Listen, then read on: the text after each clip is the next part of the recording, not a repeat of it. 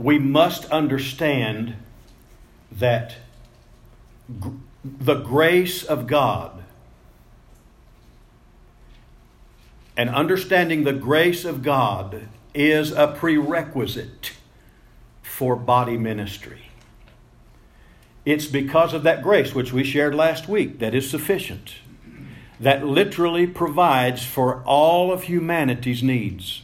That's why we can say, like on the sign out here, there's grace for that. Everything that people need, there's grace for that. So, communion is no different. It is a demonstration of the grace of God. Let's look in chapter, uh, uh, 2 Corinthians chapter 8. And let's look at, he calls this grace, we talked about this when we taught on giving, uh, grace being a giving, in which it is. But he said, verse 9, For you know the grace of our Lord Jesus Christ, that though he was rich, yet for your sakes he became poor, that you through his poverty might be rich. Now let's get this fixed in our mind. That even though the grace of our Lord Jesus, that though he was rich, how many knows Jesus was rich? Before he came to earth as the manifested Son of God, he was rich. And this word rich is plutos.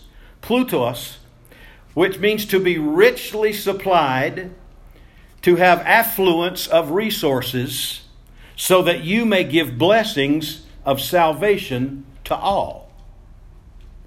We have a term that we use in this society called plutocrat. A plutocrat is someone that is so stinking wealthy that they couldn't even give it away because they have so much. And there's people in our nation that are like that. People around the world, some of them are like that. But notice that he left that opulence of heaven and descended. But notice what it says here was rich, yet for your sakes. Whose sakes? Ours. Our sakes. You think that's in vain? He, he left the opulence of heaven, and notice this, that for your sakes he became poor. And that's the word for abject poverty. He became poor, uh, potikia, which is destitute of riches and abundance. It's actually a beggary uh, estate. He became that way. When he took on the form of a human being, he put all of the opulence of heaven, all of the riches of God away, and became poor for us. It's not that he needed to be poor so he could identify. There's something called the great exchange. Jesus exchanged his wealth for our poverty. He exchanged his total health for our sickness and our disease. He exchanged all that. See, so, so Jesus became poor. In Psalm 22 and 6, we see, there, this is the great chapter before chapter 23 of the great shepherd. But Psalm 22 is a picture of Jesus and what happened to him. And in verse 6, he says, I am but a worm and no man. He became that, see. It's interesting, though, a little bit of research, you'll find that that word worm is the, is the Hebrew word tola. Tola worm. The tola worm was the worm that was crushed for its crimson color for the dyeing of the king's garments. And he said, in saying that, these people knew when he said that I am but a worm, they knew. He's calling himself a tola worm. And we knew what we know what that means, that he would be crushed for the dyeing of the king's garments. Amen. I'm telling you, people, when you became one of his, you were clothed with a robe. Glory to God. You were clothed with His righteousness. You were clothed with His ability. You, you are in Him and He is in you. Amen? So, he, he, he, through His poverty, notice that. He said that you, through His poverty, I like to put the word S-O, so that you, through His poverty, it's the same word as poor, through His poverty, you might be rich. That's the same word that Jesus used. That's the same word of rich that it says here about Jesus. though he was rich, for your sakes he became poor, so that you, through his poverty, not through any other medium, not through your fasting, not through your praying, not through your giving, not through your legalistic giving of tithes and offerings, that a lot of preachers would like for you to believe that you get rich that way. But he said through his poverty. This thing is a gift to us, you see. This life we have from him is a gift. And what did I tell you the word gift was in the Greek from last week? Charis. It's a grace. So your richness, your, your wealth in the kingdom of God is a grace. And if it's a grace, it can't be earned, can it? It's impossible to earn grace. In fact, it's an affront, it's an offense to grace for you to think that you can do anything to receive from God. I mean, the very moment that we do that, redemption's out the window. Because it's by grace through faith that we are what? Saved. It's by grace through faith. So, so everything that comes from God is by grace through faith. Faith gains access. Remember Romans 5 1 or 5 2. I refer to that quite often. It's that because of what Jesus did, we have access, it says there in that verse, into this grace. By faith, we have access. What does access mean? Behind this property right here, behind this house that's next door here, there is an alley. It's an access. See? It causes us to be able to go across the property. When you own a piece of land, if there's no road to that land and it's in the center of somebody else's land, by law they have to give you access to your property. It's a law. So he's saying here in Romans, he said, by faith we have access into this grace. And he says, wherein we stand. We have access, see. We have availability. Anything that we need from God it's grace, and we have access by faith. See, grace gives us access into that which was previously unaccessible.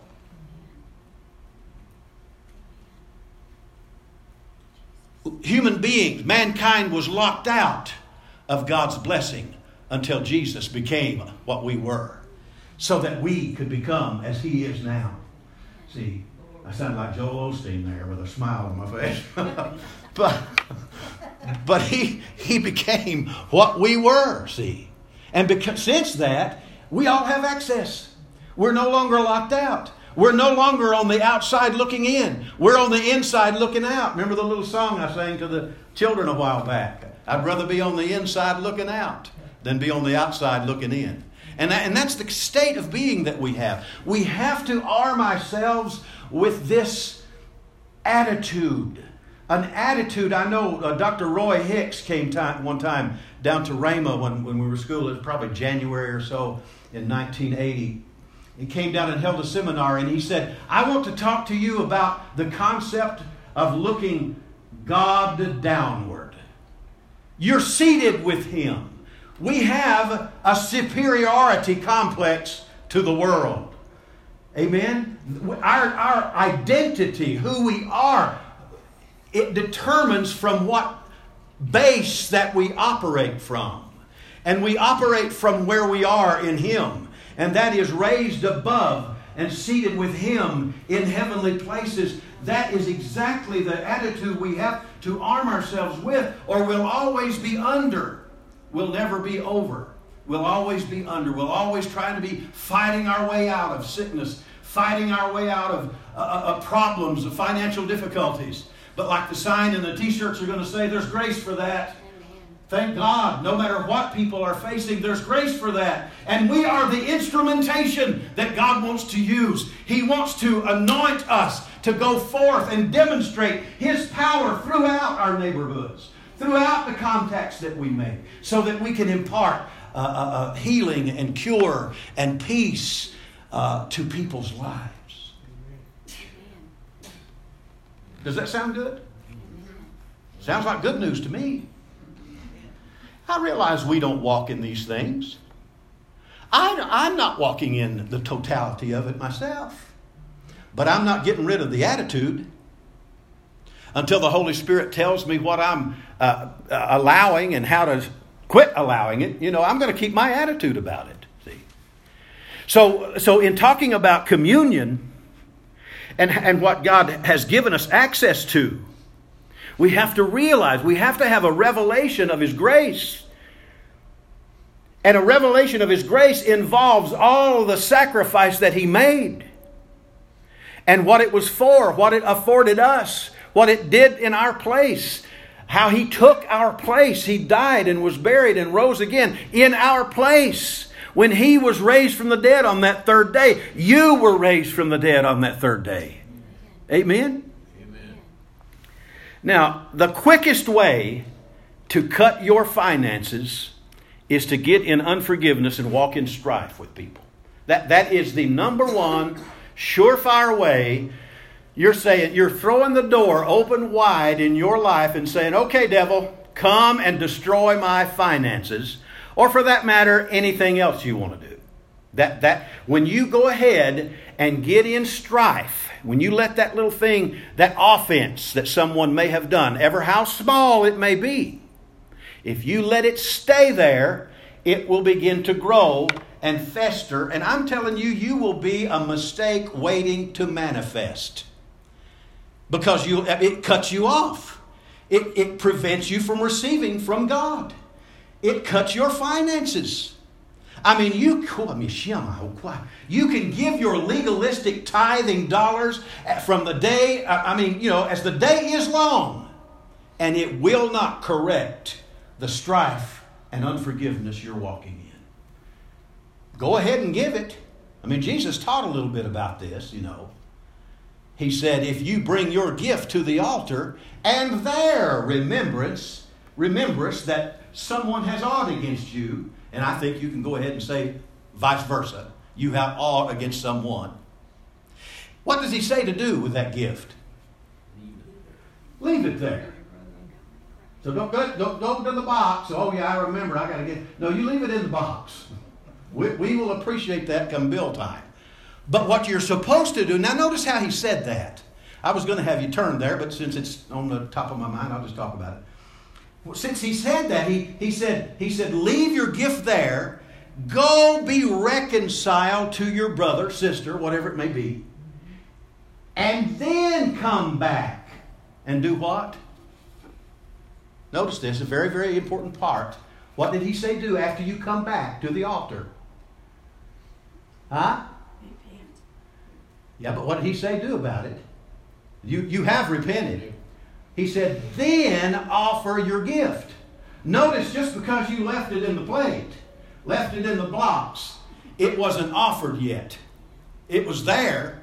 We can use it, but you're not enduring any benefit from it until you get this out of your heart. And then you come before the Lord and say, Lord, I give this because I love you and I love people. And I'm telling you, blessings begin to flow because you've got it out of your heart. Now, the devil is, he's a very, he, he is a military genius. And, and sometimes we're so ridiculously ignorant that we don't know the, what he knows. But he knows these dynamics. And he knows if he wants to keep you pushed down, he knows which button to push. To push. He, know, he knows what lever to pull. He knows exactly how to get into your psyche, yes, start troubling you and build something up. I mean, I, if you meditate on stuff too long, and I and, and Terry will tell you, one of my biggest faults about me is looking back.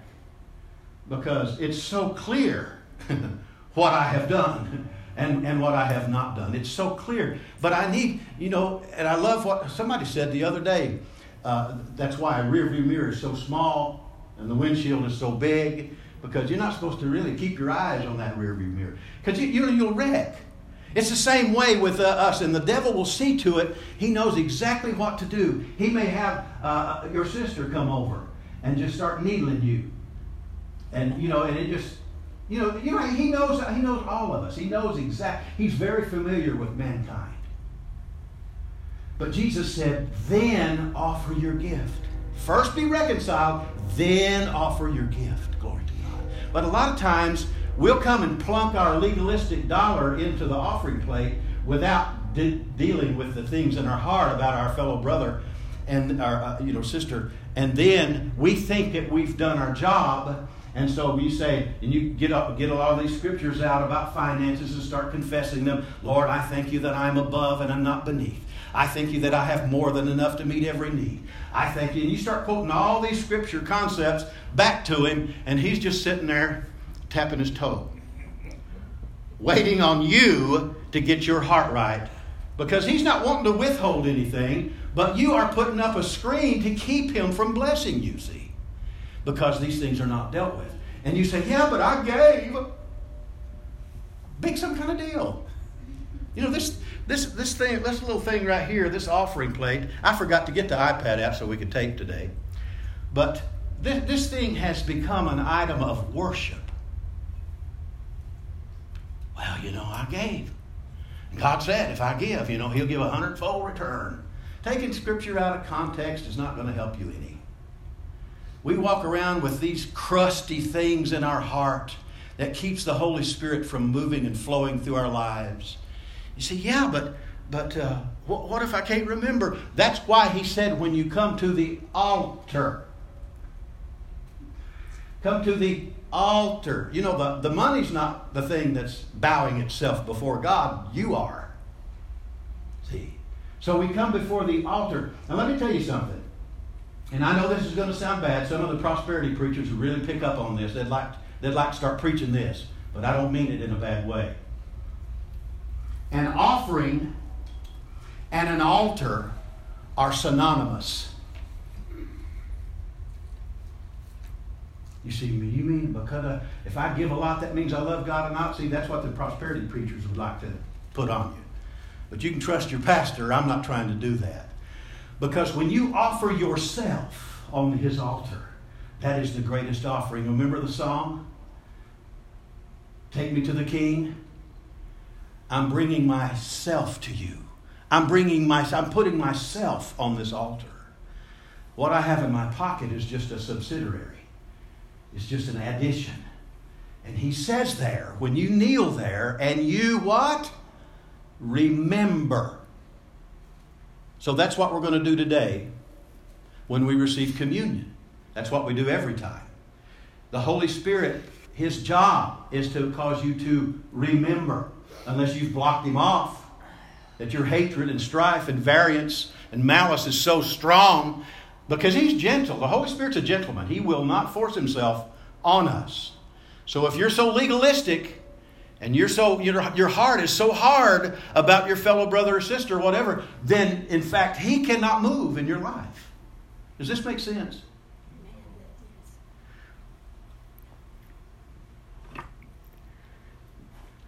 Relationships are extremely important to God and should be to us. If you'll just take a quick survey sometime and you don't have much to do and take a couple of days and just start reading how much Jesus dealt with relationships, it'll, it'll, it'll astound you.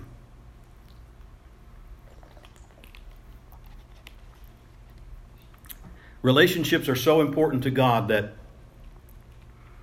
that he puts it ahead of everything else. You can sit around and tell him how much you love him all day long, but if you don't love your brother, says there, doesn't it? Isn't there a scripture about that? If you, if, you, if you say you love God, who you have not seen, and you don't love your brother whom you have seen, how dwells the love of God in you? How in the world? It just it doesn't compute. It doesn't work that way. See, this smokescreen that human beings have, we can fool people.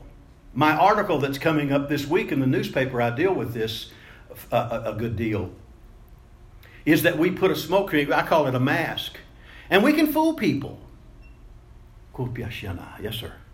But if we convince our own heart that we are a certain way and we portray that to everybody else,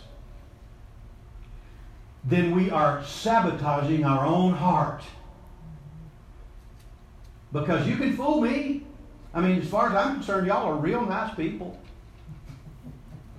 You know, I, I don't have anything against any of you, even those that are not here today. But you can fool me. I've been waiting for 10 or 11, 10 and a half years for this woman to show up because I couldn't believe somebody as sweet as this woman. But she showed up. I mean, it's her. What you see is what you get. I mean, it's, she's precious to me. When you spend 29 years with somebody that wasn't, you kind of get gun shy.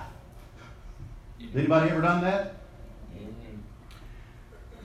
So what happens in that dynamic, see, and, and there's so many, and, I, and when I was writing that article for that paper, what came up in my spirit, Joanne, was about the little girl down here at the corner at the at the uh, gas station on the what would it be the north side of 412. And and and my and I because I, I went in there the other day and I, I said I bought a paper and I said read this article, and she said I said I'm the pastor over here I said and she said I will. So when I was writing this one for this next week, I had her in my heart. So here's the dynamic, Dee Dee that when we portray something to other people, that we know in our heart of hearts it's not really us. We can't have any self worth. It can't bolster us. It can't make us feel better because inside we know that's not the real us. And we know that they like what you're portraying, they really don't like you because you're, you're fake. See? And so that, that's how I say when you're, you're sabotage your own heart. See? And, and I see people do that all the time.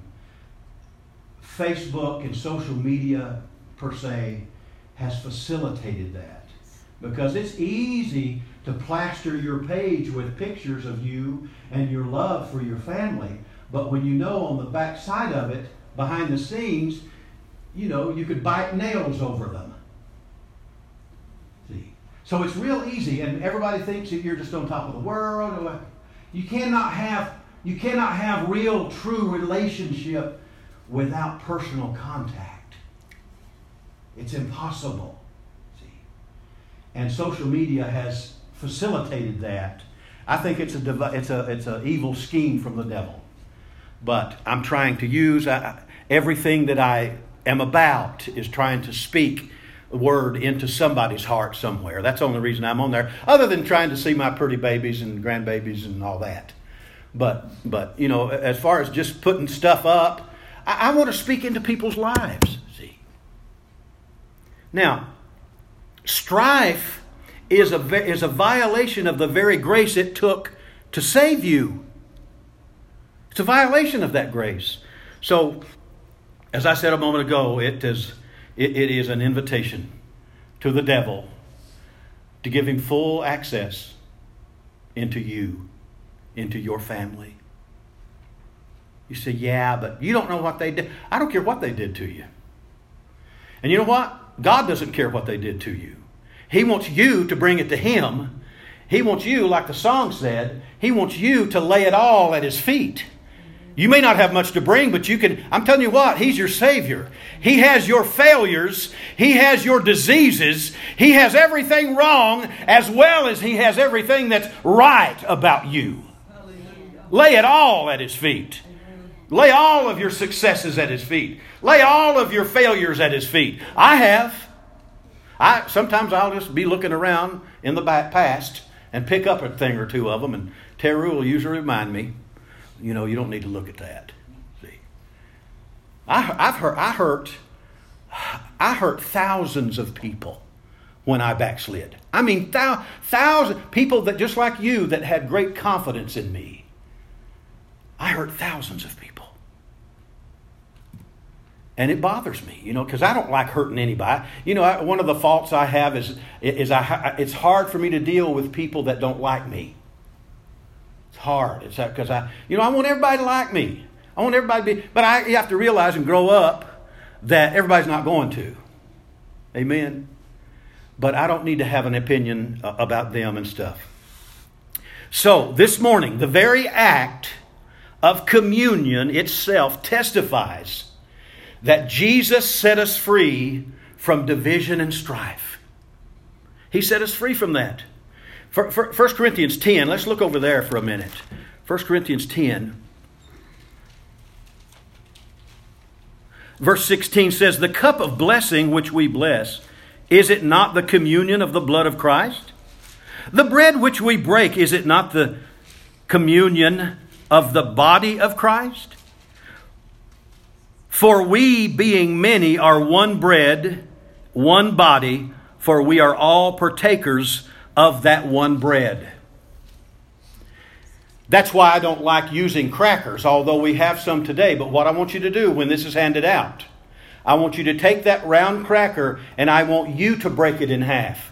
Because what that, reserve, what that represents is the breaking of the body of Jesus for you. Notice what Jesus said to the disciples when he handed them. He picked out the middle wafer. We talked about the other time about what that middle wafer was. Uh, the Jews thought it represented Isaac, but no, it represented Jesus. Jesus took that out, that second wafer, that middle wafer, and broke it and said, This is broken for you. As often as you do this, do it in remembrance of me. Why did he add that? Because he wants us to remember that he was broken for us, that he was pulled apart for us, that he sacrificed for us. And those hurts and those bruises, bruises and those pickings and all of the condemnation and all of everything that people want to lay on you, He took it for you. So you breaking that today represents that. And don't be surprised that the Holy Spirit will bring supernaturally to your remembrance things that may have happened way back that you have stuffed so far down in your heart that you cannot remember it uh, naturally. And He'll bring that before your face and you'll just say, Thank you, Jesus for becoming that hurt. Thank you for becoming that. I've had to counsel people who have been viciously abused by their own parents. My son uh, ran a, a, a, center up in uh, Colorado Springs, I mean, you know, a decade ago probably or more. Uh, and, and he had to deal with children. It was just children in there that had been so abused in every way you can imagine that they couldn't even hardly function. Those are the kind of hurts that Jesus took. So when you have your t shirt on and someone asks you, Grace for what? You ask them, What's wrong with you? What problem do you have? And you be bold as a lion and stretch your forth your hand and heal their bodies and cast the enemy out of their beings. And you just give them the peace of God that you have inside. See, so this is a this is a calculated strategy that the Holy Spirit has given this church. I realized that last Sunday after I got through. That this, that this phrase, there's grace for that, is the answer for the communities and the people that we are in contact with. So you step out there and you give that to them. That grace. You have it. You have it. The enemy doesn't want you to know that, but you do. So we are one body. The breaking of Jesus' body is the representation uh, of the spiritual body of Christ. And he knew how things were going to be with us. Uh, let, us look at 1 Corinthians 11 then. It's just a, a few pages, or maybe the next page over. He says in verse 17, he said, Now in this that I declare unto you, I praise you not that you come together not for the better, but for the worse. For, first of all, when you come together in the church, I hear that there be divisions among you, and I partly believe it. Well, all, these, all Paul would have had to done is go into one of the modern day churches, and he would fully believe it. Because there's divisions. In fact, in fact, I mean, this is crazy. In fact, the word denomination means division. The, the word. I think I mentioned this before. It was sort of like that guy, that old guy that walked in wanting some money out of his account. The teller said, uh, "Well, sir, what denomination?" And he said, "Well, Presbyterian." So, so the word means division, and we, we have capitalized on division in the body of Christ and created denominations, divisions uh, of people who disagree with other people. I call them demoninations, but anyway, I shouldn't say that probably. So he says there are divisions, schisma. Schisms is where we get our English word from. Interesting, schisma means a tear. A tear, a dissension. Paul said there's divisions among you. So you see, in keeping in context with this passage, which we, we have to, that's why he wrote what he's about to write about communion. Because of the divisions. Now notice this. He says, For there must be heresies among you. The word heresies here is the word for disunion. That they which are approved may be made manifest among you. When you come together, therefore, into one place, this is not to eat the Lord's Supper. For in eating, everyone takes before other his own supper, and one is hungry and another's drunken. And then verse 22 What? Have you not houses to eat and drink in? Now I remember back home, usually people, some people back in the, you know, the Free Will Baptists and some of the real people that just barely are into the 19th century, let alone the 20th. You know, they, they'll read something like this, say, you know, we don't believe in having them church dinners because the Bible said, don't you have houses to eat in? You know, people will be stupid about anything. He said, Or despise you the church of God, and shame them that have not. What shall I say to you? Shall I praise you in this? I praise you not. For he says, I have received of the Lord that which I also delivered unto you, that the Lord Jesus, the same night in which he was betrayed, took bread. In the same night that he took bread. You know what the Holy Spirit told me about this scripture two days ago? He said he took bread because of the betrayal. And that's what you need to do. You need to take bread because of the betrayals and the hurts in your life. Kubashana. The thing that you need to do when you're hurt, when somebody offends you, is you get home as fast as you can and get your wine, your grape juice, and your bread out, and you have communion. You observe communion over that hurt and get it dealt with. Don't let it go on even one day. Get it dealt with. Run to the communion table when you get hurt.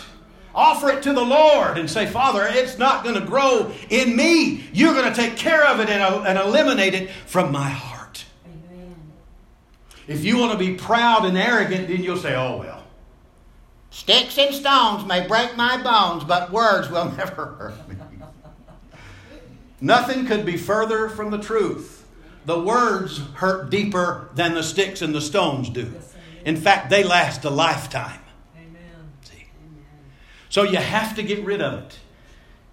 You have to, don't just wait till church time. Don't wait till communion service once a month. You go then. You ought to have your you ought to have your communion set uh, in your house ready. I think the, the Morrises do. And, and take that communion every day just to make sure. He said, as often as you do it, he didn't say once a month. As often as you do it, do it in remembrance of my breaking doing in remembrance of what I shed for you, my blood. See? I'm, am I yelling too much today? I get excited about these things. In the same night in which he was betrayed. You talk about a betrayal. Have you ever really followed what happened?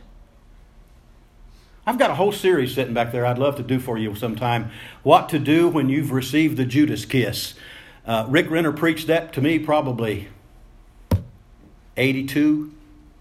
And I mean, it changed my life. So I, I just outlined it and made it my own.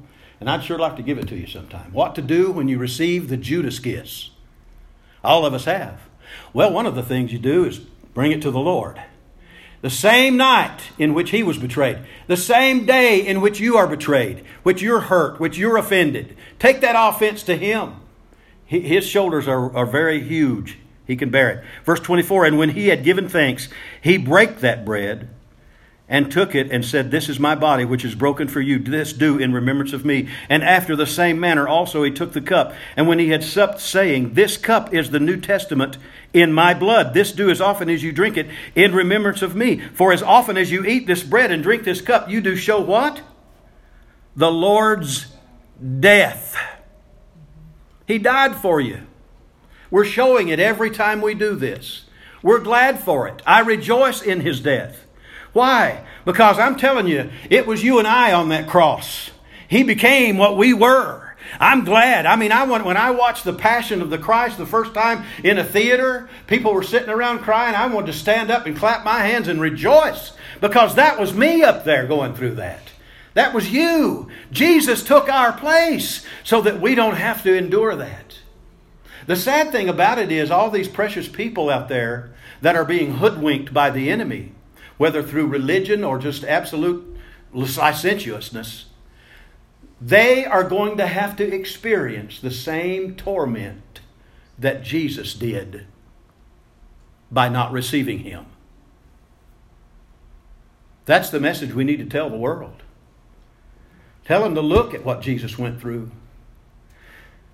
One day I'm going to do the message there in, in uh, Psalm 22 and Psalm 88, which is the graphic, graphic picture of Jesus in hell. I'm going to show that to you. And I'm telling you, the world needs to know that because when they reject Jesus, that's what they're looking forward to. See? Amen? But notice this. Get back to the scripture here. Wherefore, verse 27 Whosoever shall eat this bread and drink this cup of the Lord unworthily, not unworthy, unworthily.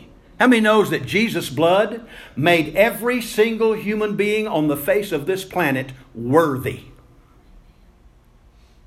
Worthy. There's people that's worthy of salvation that's going to hell. Jesus' blood made them worthy. So he's talking about doing it in an unworthily means in an unworthy manner. So how would you take this today when we hand these elements out to you? How would you take this unworthily today? DD, you got any ideas? How would you take it today unworthily, in an unworthy manner? by not believing in what it says. Okay. Somebody else? Unforgiveness. Huh? Having strife in your heart. Having strife, that's right. The way, which is both, uh, they're right, both right answers. When you receive this today, if you're not discerning the Lord's body, that's each one of us. You don't realize that we are the body, like he said in 1 Corinthians 10. Are we not one body and one bread? So by not discerning that, when you, when you receive this, you are saying, I don't care about that aspect of the Lord's body, but I'm going to receive this anyway. What does Paul say you're doing to yourself? You're eating and drinking damnation, which is the Greek word that we would translate condemnation. We are bringing condemnation upon our own lives. Paul said it verbatim. For this cause, many of you are sick and weak, and some even sleep, which means are dead. Didn't mean they're going to hell. Nothing like that. It's just not a heaven or hell issue, issue here. Issue. It's not a heaven or hell issue. This means that you are opening that door again that Brother Tim McFall told us to close. You're opening that door again and say, Well, I just can't forgive them, but I'm going to take this communion anyway. Look out. Don't come to my house because I don't want I don't want that kind of calamity in my home, you know. Sort of like I told somebody the other day that said about getting people to pray for them. I said, "You better be careful who you get to pray for you." Because some people don't know how. Amen. I mean, they'll pray something stupid like, well, Lord, if it be your will. That just, I mean, that right off says they don't know what they're doing. They don't know what they're saying. It's God's will for people to be healed. Amen. That little kid laughs at me a lot. What a legacy I'm using, or losing. Let's get back to this. not even got through the first page. Terry said, You're going to be able to finish this message. I don't know.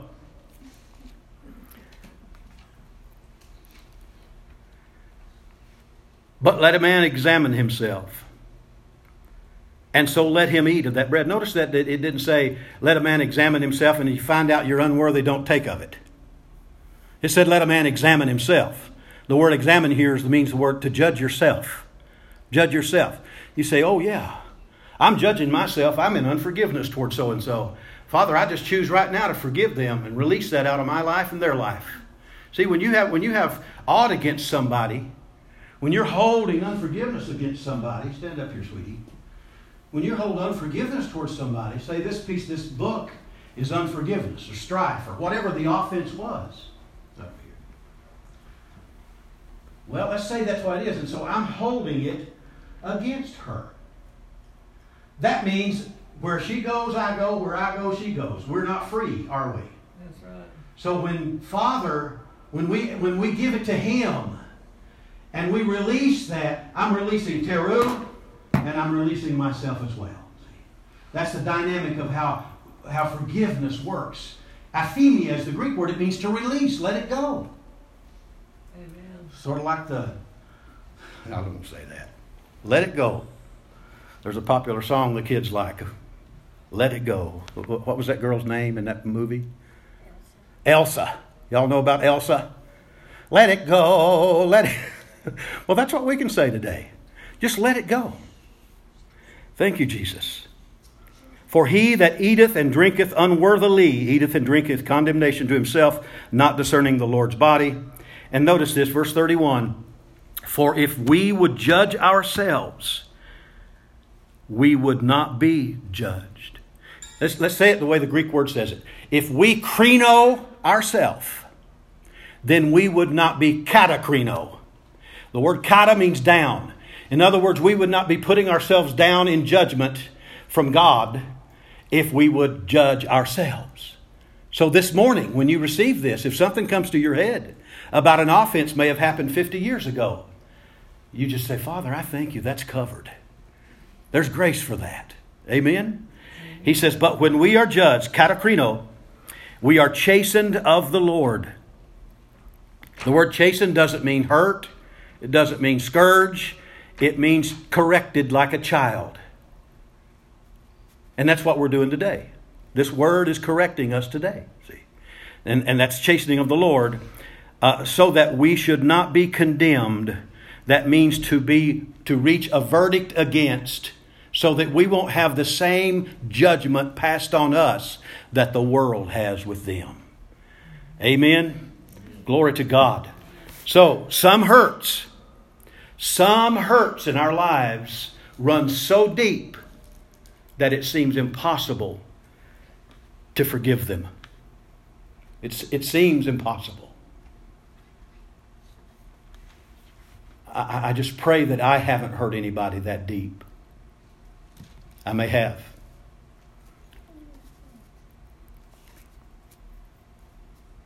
Shomakatai. You know, we live our lives primarily on a day to day basis with our emotions. Our emotions, I call it emotions, energy in motion. We, we live our lives based on our emotions usually, you know, as a, as a normal routine. And when we're hurt, it's the emotions that are hurt. And they'll, they'll live deep seated in us. Let me just step off a little more in this. The emotional realm is where the demonic activity can flourish. It doesn't mean it's in your spirit. Your spirit is born of God if you're a Christian. But in the emotional part of us, the mind, will, and emotions is in the soul. In that emotional part of us is where demons will want to inhabit.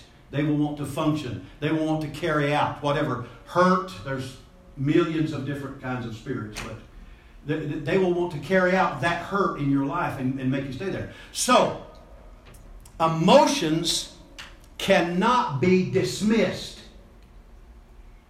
Emotions have to be turned. So the only way to turn an emotion is through the Spirit. Praying in tongues will, will build you up and will turn your emotion. Yes, you'll have a memory, but it will no longer hurt. Amen. In other words, it's said this way in the scriptures you won't remember it against them anymore. Amen. Yeah, you can remember it, my God.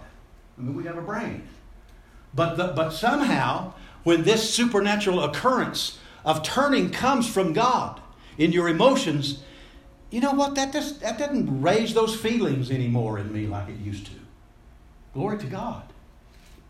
Most addictions are emotional addictions. I remember when I smoked cigarettes.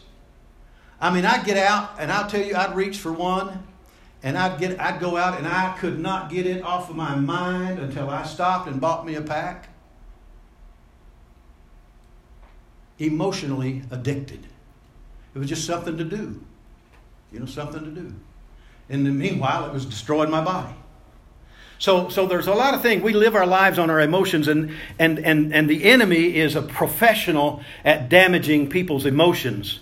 So we need to get those turned by the Spirit of God 1 Peter chapter 2 verses 1 through 25. I cannot do all that right now, so I urge you to either get this CD and so you can remember where it was or write that down and and read that. The whole chapter long is dealing about relationships.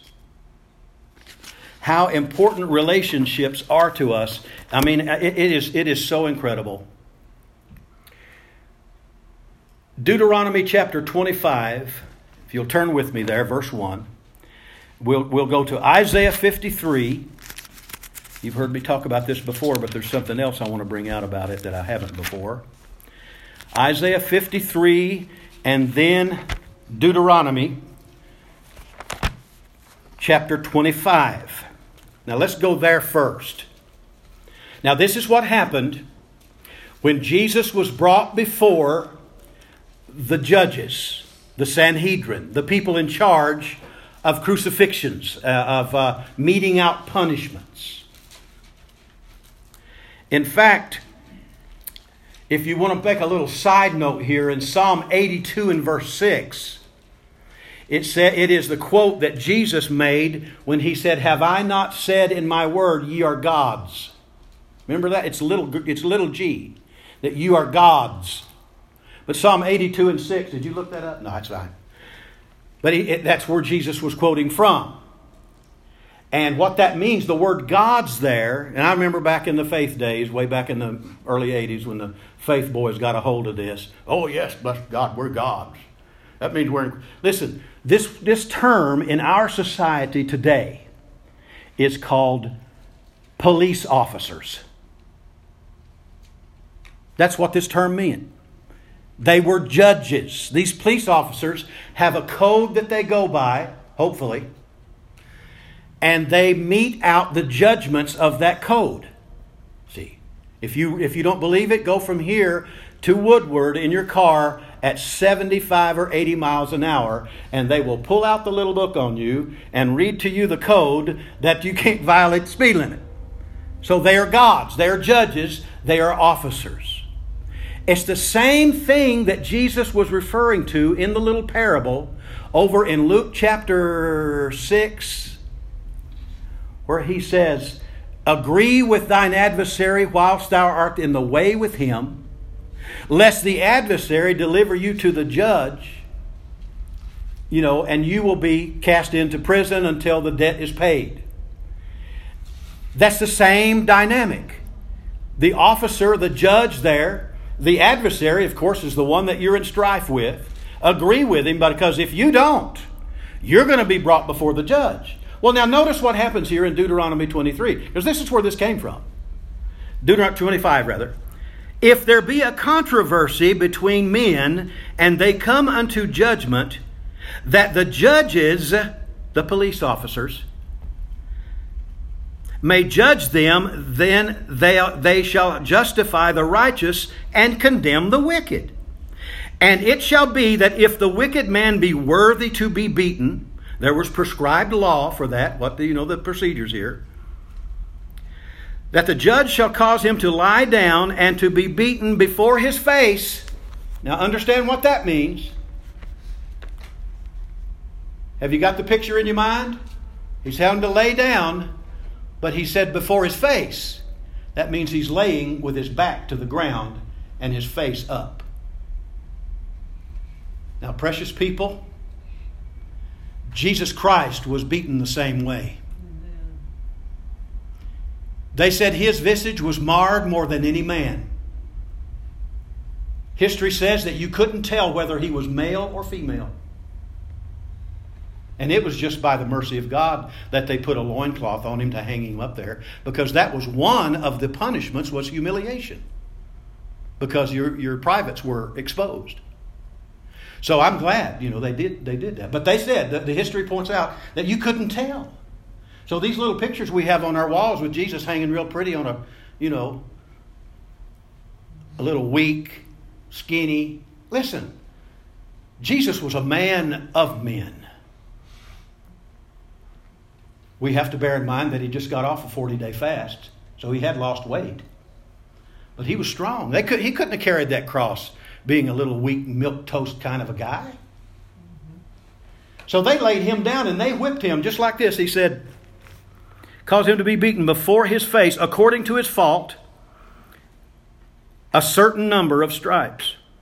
Forty stripes he may give him and not exceed, lest if he should be should exceed and beat him above these with many stripes, then thy brother should seem vile unto thee. Thou shalt not muzzle the, the corn. Blah blah blah.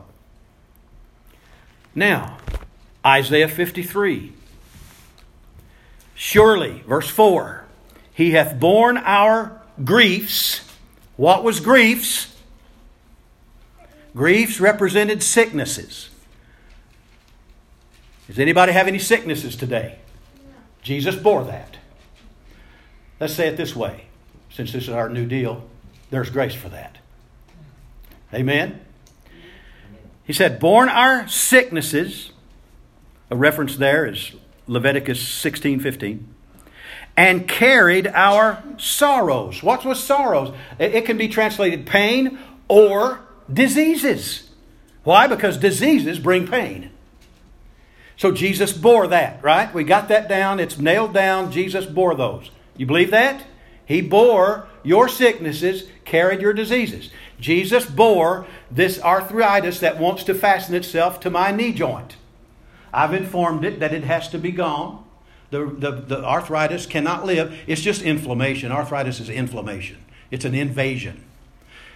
Your body does that so that it's trying to protect itself, but it's stupid since the fall, so it's not protecting, it's making it worse. So I've informed it that it can't stay, it has to leave in Jesus' name. I'll be confessing that even if I have to go on the surgery table. I'll still hold to what Jesus bore for me. Okay? So we got that nailed down. That's the physical part. Notice this. He says, Yet we, esteem, we did esteem him stricken, smitten of God, and afflicted. But he was wounded for our transgressions. Now there's the sins. Wounded, he was wounded for our transgressions. He was bruised for our iniquity. What's the difference in iniquity and sin? Iniquity is the condition of it. Our, we, we were shapen in iniquity and born in sin. When, in other words, we came into this world with a sin nature. Iniquity. The carrying out of iniquity is sin. So he was he was bruised for our iniquities. Notice this, the chastisement of our peace was upon him with his stripes we are healed. So that doesn't have to it's not talking about you being healed in your body, your physical. He's already dealt with that. Not talking about your sin. He's already dealt with that. What is the stripes for? When he was laid down, he was striped for, he was, with his stripes we are healed. Healed how? Inner healing, emotional hurts, everything in your life that's gone wrong. It, it, Jesus was striped for that, and what an awful price he paid. This shows you how much how much emphasis Father God has on whether you are healed inside or not. He has empathy and sympathy and has, has compassion for people that's out there in the mental wards, that's out there in the hospitals, that's out there in the homes like my son used to run with kids that have been so hurt and violated that they can't even function. To be used so bad by your father that you can't even go to the restroom. My God. Jesus bore that. And we're sitting around on our thumbs thinking about everything else in the world, trying to get by in this life. without ever even giving ourselves over to prayer. Help us, Jesus. I want you to take as, a, as, a, as an assignment this week. I'm not going to be able to get through this. Luke chapter 6. And I want you to go through that. I want you to realize that verse 27 is equivalent to verse 37. Verse 28 is equivalent to verse 38. Verse 29 is equivalent to verse 37, part of it. Verse 30, he talks about something that every single person, pretty much in America, has entertained doing, and that is going to law against somebody, suing somebody. Suing people is the way today. You know, that's the American way, suing people. Jesus said, don't do it. He said, yeah, but you don't know what they did. You know, I can't, you know, Jesus said in that passage, He said, Give to everyone that asks thee. If he takes your cloak, give him your coat also. If he sues you for your car, give him your pickup too. That's in, this, that's its essence what he's saying. You say, yes, but, but how can we ever survive if we if you know where people are coming in? Listen, the only reason now this is this is kind of bold here, and I don't know all of you this well, so I don't know who's done this or who's not. When we choose as a, as a child of God to sue people, not just Christians, I'm talking about sinners too. There's a couple of things that comes up about that. When we choose to sue somebody, we're saying, Father, I do not believe that vengeance is yours. I do not believe that me standing in your word and in your love takes care of the situation. So I'm going to handle it myself and get me an attorney and I'm going to deal with this and I'm going to get me a big bunch of money. Another thing that comes up in my heart when I think about suing somebody is that since I am giving myself to prayer a lot, I cannot intercede for someone and sue them at the same time. Amen. Amen. So, what are we going to do? There's no condemnation for me. I don't care how many people you sue. But I'm just telling you that Jesus said not to. He wants us to trust Him, and He will work it out. I'm telling you, Jesus has a way of breaking. You come out on top no matter what happens. He can turn the heart of the judge. I don't care what it is. You know, I mean, you have to defend yourself, but you can go before them in the, in the strength of the Lord. You can get you an attorney and, and say, hey, this is what, how I want to deal with this. I, I'm not going to countersue. I'm going to forgive them. I'm going to let this go in Jesus' name. And you're going to see God bring this whole thing full cycle, and I'm going to be on top when it's done. That's the way we're supposed to handle those type of things. And I know a lot of people, I have relatives, they're probably going to hear this, that, uh, that, that, don't believe what I just told you. See? I was raised by a prince of a man, Frank Chumley, Franklin Delano Chumley. Yeah, he was named after the president. And he was Democrat. But that man was a prince of a man. He had a moral aptitude about him that was impeccable. He would not sue anybody. There's things happened in their life, my mother and dad's life, they could have. My, I'm not going to tell the names because they're, they're, I know one of them's going to be listening. Someone was brought a lawsuit against uh, someone in my family, and it wasn't right. It was a lie, total lie. And the court system believed the lie. And it was against someone very close to me. And the judgment was given out. They had to pay, this person had to pay that person $10,000. Well, this person didn't have $10,000. And you know what? They never paid it. Nothing was ever done about it. And it's now probably 30 something years later. So you see, Jesus has a way of, if you'll keep your heart right, stay out of strife and unforgiveness, Jesus has a way of bringing these things up. And I'm telling you, He will vindicate you. Vengeance is His. The Lord says, I will repay. We don't have any business trying to do that. Our job is to love people. That, that you know, think about that. Our only job is to love people. Well, that simplifies everything. That, that enables you to minister to them. Because you've got the wherewithal. You have the grace of God residing in you. You can give them all these things that they need. If we'll just keep our heart right, and it, and it, won't, uh, it won't hurt. So in, in that passage, I want you to study in Luke. I want you to point out. I want to point out